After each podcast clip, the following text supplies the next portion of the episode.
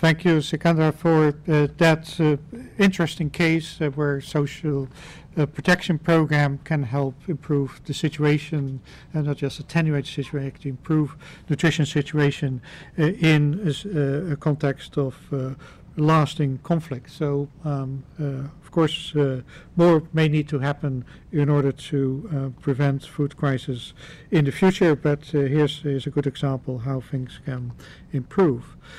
Um, let's now move to Bangladesh, more specifically Cox's Bazar, which is a place where almost 1 million Rohingya refugees have settled, which is, according to the report, uh, three times more than the Bangladeshi uh, that uh, live there.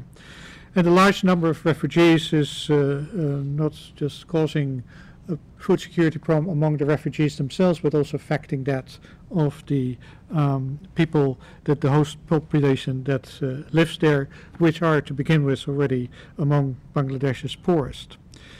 So let me ask uh, Paul Dorosh, my colleague director uh, at IFPRI, what is making the situation so complex and how can we find a lasting solution to food insecurity, particularly also assuming that the situation of the Rohingya refugees will last for some time to come. Paul.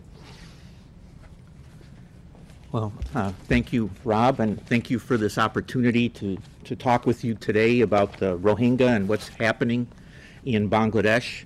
Uh, IFPRI's had the opportunity to uh, be involved in a year-long study with the Bangladesh Institute of Development Studies, uh, looking at the Rohingya issues, uh, a household survey, an enterprise survey, and so forth. And we have a major dissemination event planned for next Thursday uh, in Dhaka, in fact. Uh, so I'd like to talk about the basic facts, a little bit about the availability, access, nutrition framework, and look at that Rohingya issue from that perspective. And then looking ahead, what are, what's, what are the prospects, what are the uh, big issues? So as, as Rob mentioned, basic facts. Uh, this crisis, uh, in some sense, has started more than 20 years ago. The first Rohingya that came across the border, and those first Rohingya have ended up in actual official refugee camps. They have international status as refugees.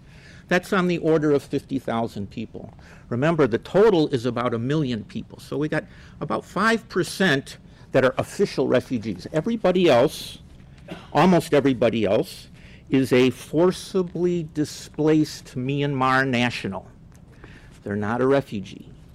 Uh, and that makes a difference for their legal status uh, in the country and, and so forth. And we'll, we'll come back to that in a little bit.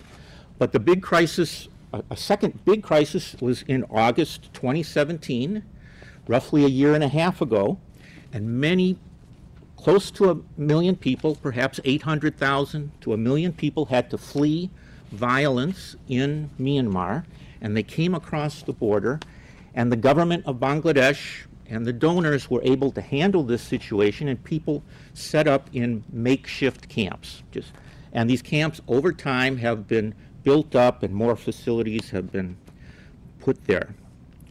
So, what about food security? Availability, access, nutrition. So, about a million people. What's the population of Bangladesh?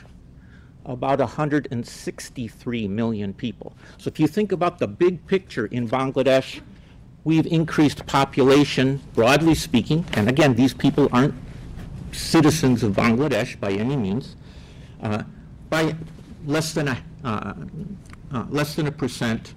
Uh, so it 1 million out of 163. It's not a big shock to the demand for food in Bangladesh. Availability hasn't been so much the issue for these people. The big issue has been access.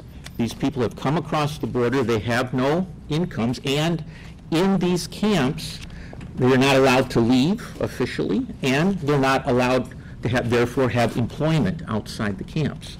So we have a situation where, so far, the donors, the government of Bangladesh, have provided uh, food or vouchers so that these people can get the food that they need, but they have very little opportunity for employment. And for all those except those original 50,000 or so official refugees, almost none of these people have the opportunity to leave the camp and work, earn income, have independent access to food. Now, there are two big programs within the camps. Uh, direct distribution of food, that means, uh, it means rice, it means lentils, it means vegetable oil. And then more recently, and uh, about uh, 40% or so have uh, vouchers, and they can go to small private shops uh, located right there in the camps. So these programs have made a big difference. They've helped people maintain their nutritional status. The status of people is similar to the uh, surrounding communities. That doesn't mean it's very good. We have, uh, from our, our, our recent survey, stunting 32 to 36 percent. That's quite high. Wasting about 12 percent. So uh, the crisis, a, a- major, major crisis has been averted.